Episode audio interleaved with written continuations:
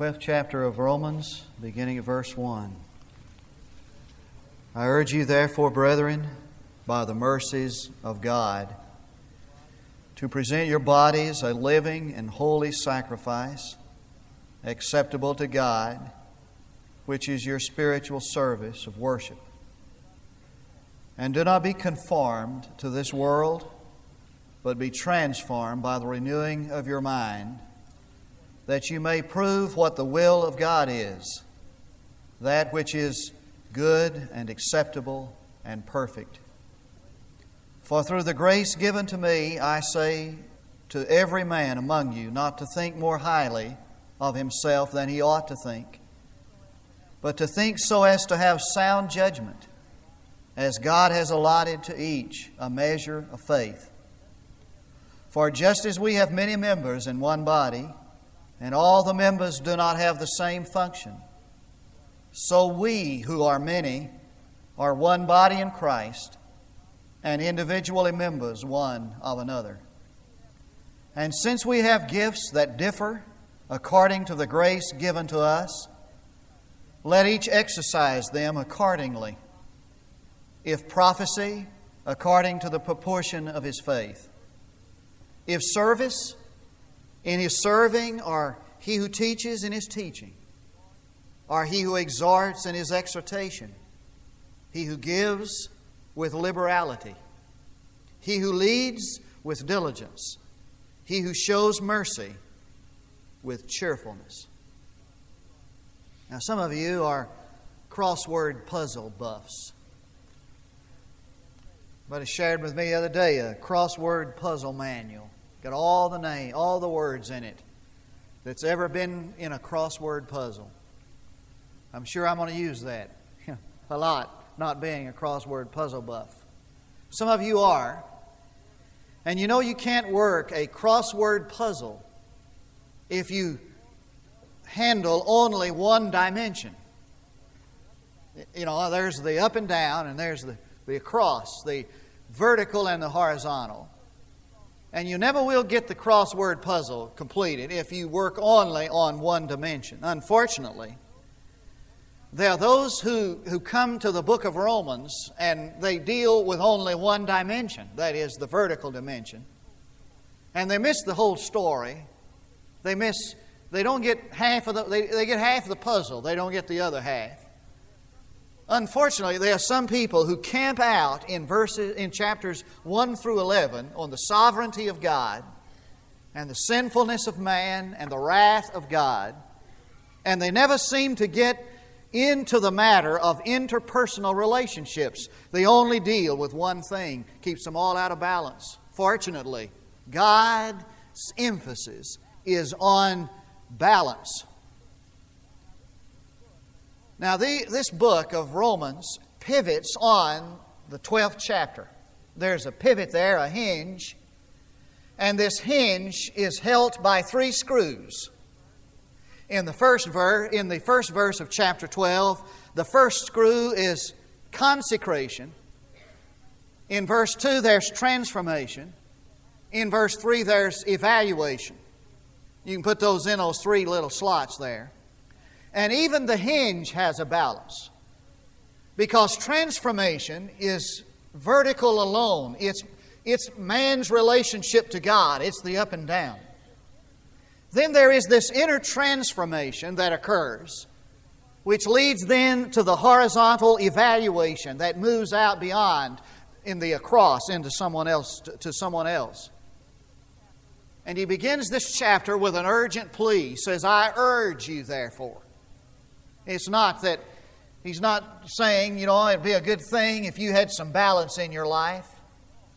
He's not saying that at all. He's saying that it is most urgent.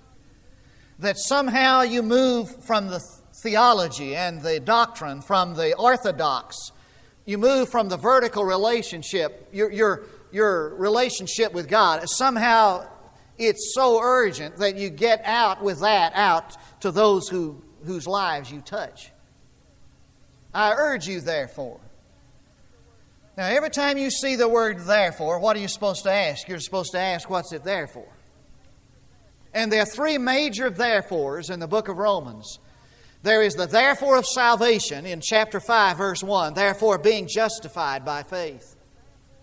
And there is the therefore of security in chapter 8, verse 1. There is therefore now no condemnation to them that are in Christ Jesus. And this therefore has to do with the walk. And it's so important that you see this. He said, on the basis now of what you understand about God and His love for you, and on the basis of salvation by faith, by grace through faith, and on the basis that God has sovereignly selected you and elected you and moved to redeem you, on the basis of that mercy of God, this is the way you are to live your life. This is the motivation uh, that should motivate you to go out in, you know, to move from the center out to the circumference. Now, I want to give you a definition for consecration. Just put that under the little blank you filled out. A definition of consecration is this reserved for God. Reserved for God.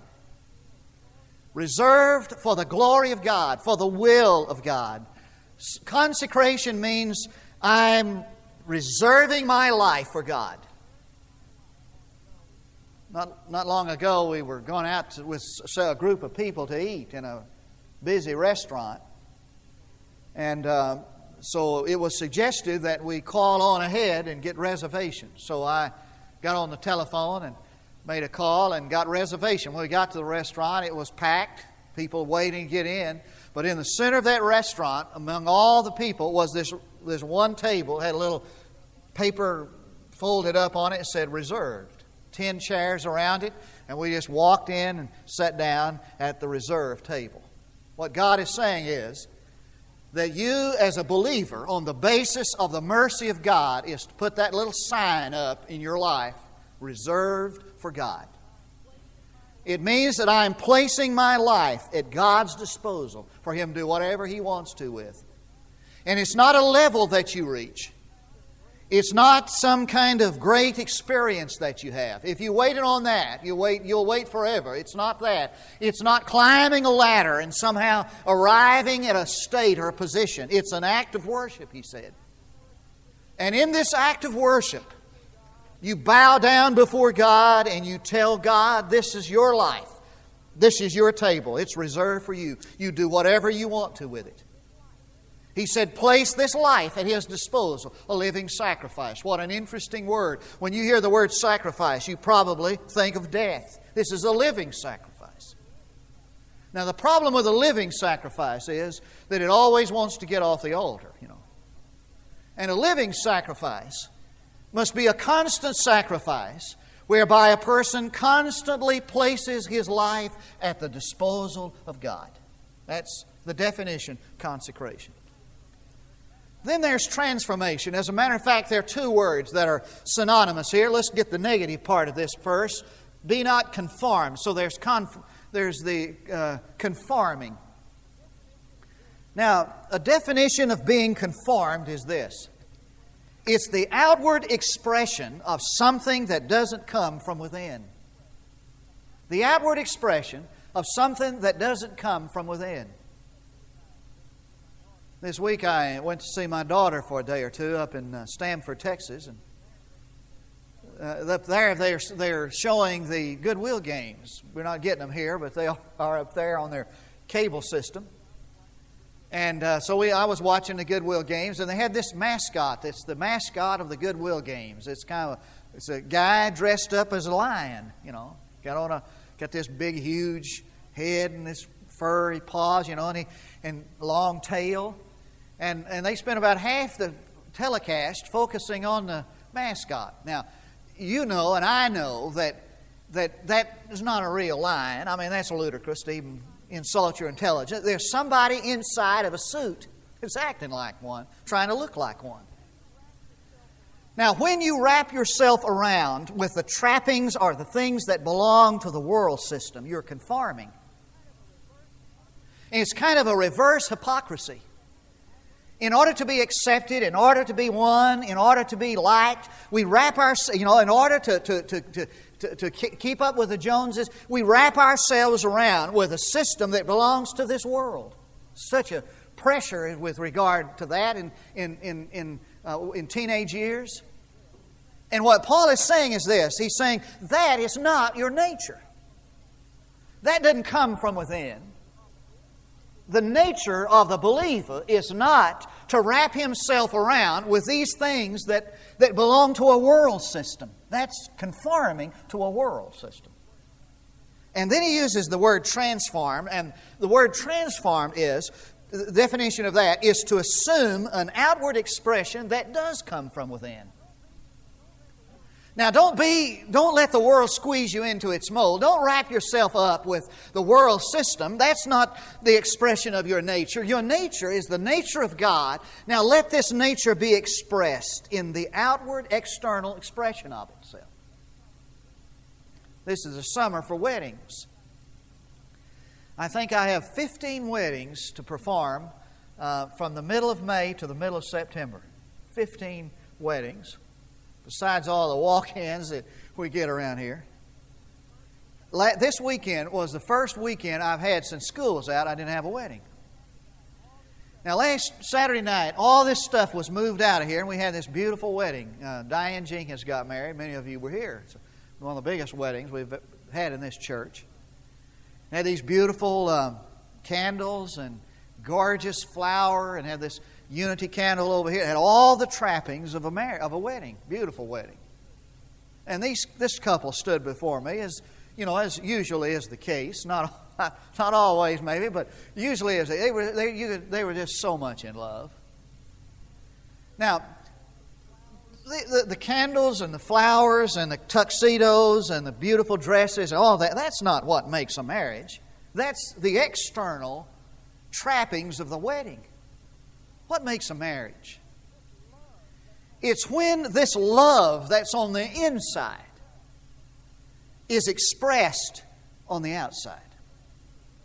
It's when this feel, this, this, this emotion, this commitment that they make to one another, and, and, and, you, and it just, you can see it expressed in their faces. It's when they leave this building and they go out there and they live that out. That's, that's when, that's the, those are the ingredients of a married, of a, of a marriage.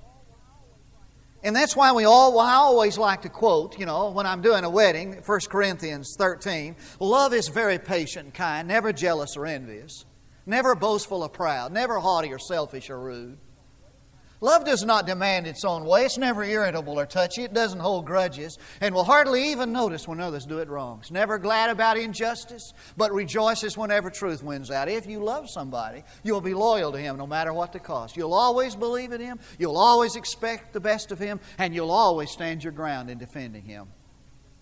Now, what that says is, is that there's something that's happened to you on the inside. You're in love with somebody, and that love is patience and kindness and never jealous. And so, so transformation occurs when you stand in an altar and you make that commitment, and then you go and you live that love out in the day by day. Now, what Paul is saying is this. He's saying, because of the mercy of God, you have a new nature a new mind. And this new nature is the nature that is described in the Scripture and embodied in Jesus Christ. Now you live that out. See? Let that come out. Don't forget the order because there is evaluation. Verse 3. Now, three times he uses the word think in verse 3 because an evaluation it means a proper appraisal of oneself. Now, there are two things involved in a proper appraisal of oneself knowing yourself, knowing yourself, and secondly, accepting yourself. Now, the problem for, for most of us is not the knowing of ourselves. If we don't know ourselves, somebody's, you know, always uh, feels obligated to tell us what we're like, so don't worry about it. Somebody will remind you who you are. It's the accepting of ourselves that becomes a, a problem. Now, there are two extremes, of course. One is that one thinks too highly of himself, more highly than he ought, and the other thinks more lowly than he ought. And the tendency of the self made martyr is to feel that he's indispensable, but the other tendency on the other extreme is to think I'm worthless. And there's nothing any more repulsive than a guy with his hand in his pocket, you know, and feels like he's worthless. I heard about a guy who felt like he had an inferiority complex. He went to the psychiatrist, and after evaluating, the psychiatrist said, Your inferiority complex is not as good as most people's. That'd be hard to take. Humility is knowing ourselves and accepting ourselves as we are. Listen carefully. It's accepting our place in God's purpose. I heard Ron Dunn say that you've heard Adrian Rogers preach, haven't you? He sounds like God, you know, when he talks. Deep voice. Boy, I wish I could talk like that. Deep voice and, and he didn't even have to raise his voice. Just kind of, kind of, just kind of lets out a little more air, and boom, just, mm, you know, this beautiful voice. First time I ever heard Adrian Rogers, I, I thought God was talking. Ron Dunn said for a long time he tried to mock Adrian Rogers, and he got these little nodules on his throat trying to, trying to mock him. And he said he went to the doctor, and, and the doctor said, and he said, now, you, everybody has a normal pitch. I remember I used back when I was a young person growing up, they had music camp. And they had RA camp, and they had GA camp, and they had music camp. Now, music camp was co ed. Guess which one I chose and and, I, and I, I, they put me in the choir, and I, always, I wanted to sing in the bass section, but, they, but I couldn't. My voice was real high, you know. And so it always put me over in the, in the tenor section, just insult me. And wishing I had a, you know, everybody has a normal pitch. And so his doctor said to Ron, he said, I hate to tell you this, but your voice is not pitched like Adrian Rogers. You might as well go ahead and, and talk like you're supposed to. And he said, I hated that high pitched tone. Now, if you know Ron Dunn, you know that he is in this tape ministry. He sends out tapes all over the world. And, and, and, and he no longer is a pastor, He's, he does conferences and he he does tape ministry. The most effective thing about Ron Dunn's ministry now is his tape ministry. Now, watch this. He said about six years ago, he was speaking out in California, and this guy came up after the service and said that this guy said he was a he worked in Hollywood as a communicator to help people speak and, and he, he records and everything. And he said, I want to tell you, you have the very best voice for a tape ministry of anybody I've ever heard. He said, You can you can be anywhere in the house and hear your voice and hear every word. He said, I don't know, you know, what, how, whether you like your voice or not, but he said, let me tell you something. The very best voice possible for a tape ministry you possess. Isn't that amazing? And Ron Dunn was saying, you know, the point of that was that for a long time he rejected the very thing about him that God was going to use the most effectively. Isn't that amazing? And the thing that he rejected was the thing that God was putting together to, to, to, to use the most effectively. Now, in evaluation in, in ministry, so that we get beyond from the center to the circumference, a person comes to know himself and he accepts himself. Notice, he says, For everyone has been allotted a measure of faith. You need to remember that God has not, has not allotted one person with everything. That's why there can never be somebody who runs a church. Because God has not allotted everything to, to one person. You do a few, you do one thing very well, and you do a few things quite well, but you can't do everything. So you get the things you get a grip on the things that you can do, and you do those. That's the point of this. Now, he starts with a theoretical supposition in verse 4. I want you to look at that thing with me again. For just as we have many members in one body, and all the members do not have the same function, so we who are many are one body in Christ and individually members of one another. There are two things about this theoretical supposition. in theory, first, there are many members, and he emphasizes variety. We don't all have the same function. There are many f- members of the body, many uh, organs of the body, don't have all, all have the same function. That's true in the church. Second, all the members, hear me now, all the members of the church are interrelated. Now, you may not like that, but you are interrelated. We are not independent, we are interdependent, which means that we need one another. Now, how about this in practice, verse 6? And since we have gifts that differ according to the grace given to, to us, let each exercise them accordingly. They differ. These gifts differ.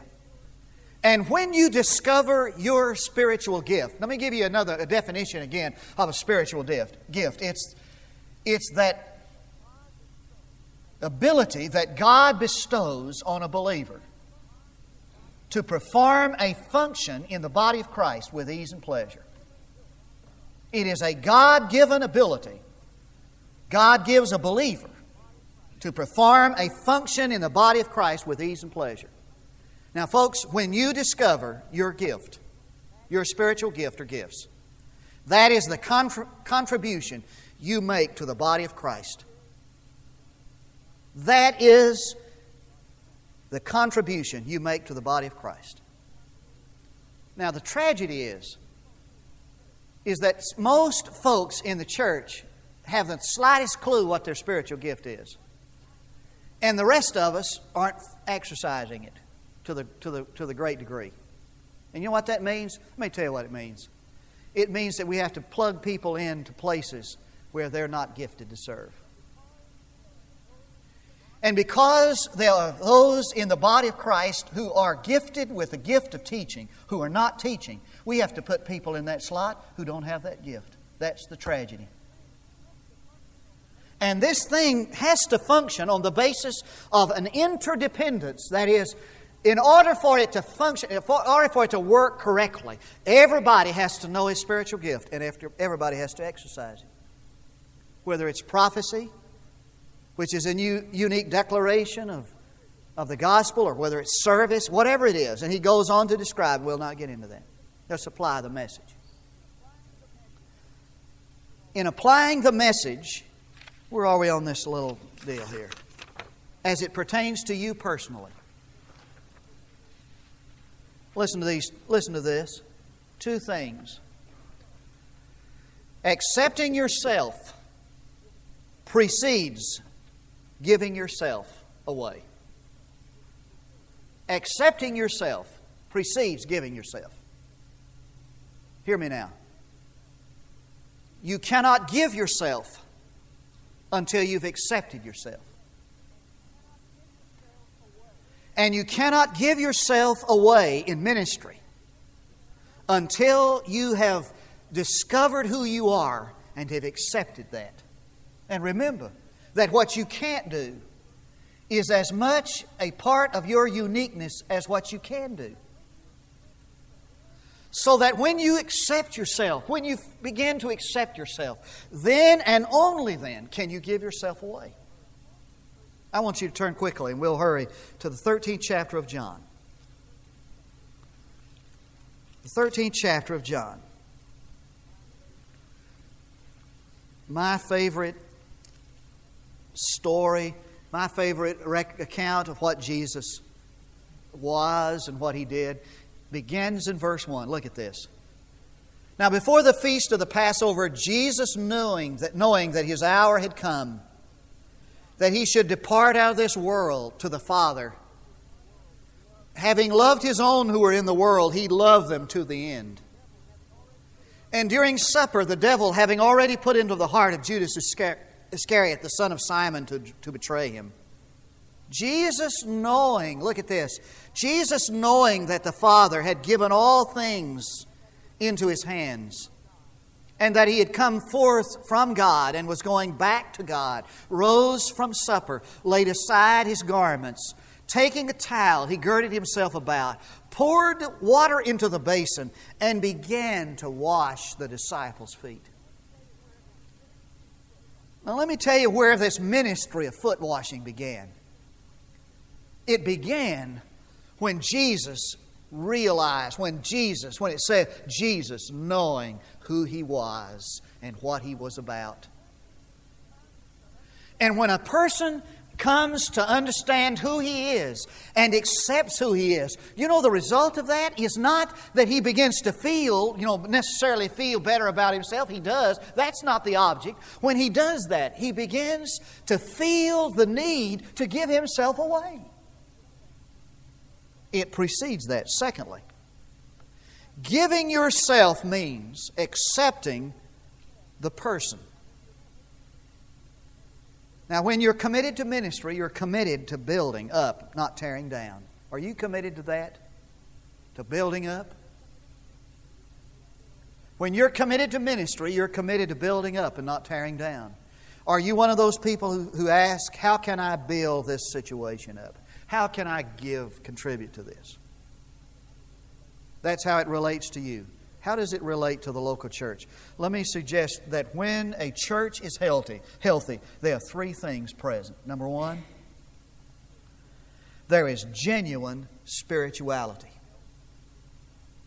When there is a healthy church, there is genuine spirituality that springs from a God controlled life. Now, you can just, we can work for weeks trying to get the church spiritual, to think spiritually. There's genuine spirituality that flows from the God controlled life. Second, when a, when a church is healthy, there is spontaneity. Now, I noticed something about these couples that I married this summer. Not a single couple has asked me to go on their honeymoon with them. I noticed that. Now, there's probably some suggestions that I could give that are, you know, good about how uh, a man and a woman are to treat one another.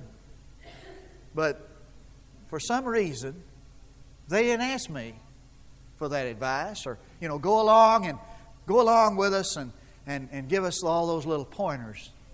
They didn't do that. Because they love each other, they just wanted to go and be alone and let this spontaneous love relationship be expressed. Now, there are a lot of things that a lot of people will want you to do. And um, there are a lot of things that probably you could do, you're not. And I give you a few tips on that, pointers probably. But you know what makes a healthy church? What makes a healthy church is not when a person is manipulated to do what he is bound to do. It's when there is just this spontaneity of doing it without being regulated to do it. And third, it is sacrificial. It is sacrificial. Nobody keeps a record, it just flows naturally and nobody has to be begged or put on guilt trips or manipulated. There are all kinds of tricks and mean methods of manipulation, and we've all used them, and we've all been victims of them. And it's a sad day that we have to do that. And the reason we have to do that is because that's the only way we can get people to do it. Now, a healthy church is this church that is just spontaneously, sacrificially serving God without manipulation or begging or Now it's interesting that this sermon comes at a time when we're working like crazy to get people to you know, the nominating committee and all that stuff. And uh, I'm just glad I don't have to serve on a nominating committee anymore. And I think it's a sad, sad commentary on your Christianity and mine when folks have to come and beg you do God's work. Or I beseech you by the mercies of God. It's the mercy of God that ought to motivate you to now move from the vertical to the horizontal in service. Let's pray. Father, we pray that you'll bless this word and that it not return without profit. For I pray in Jesus' name and ask for his sake. Amen.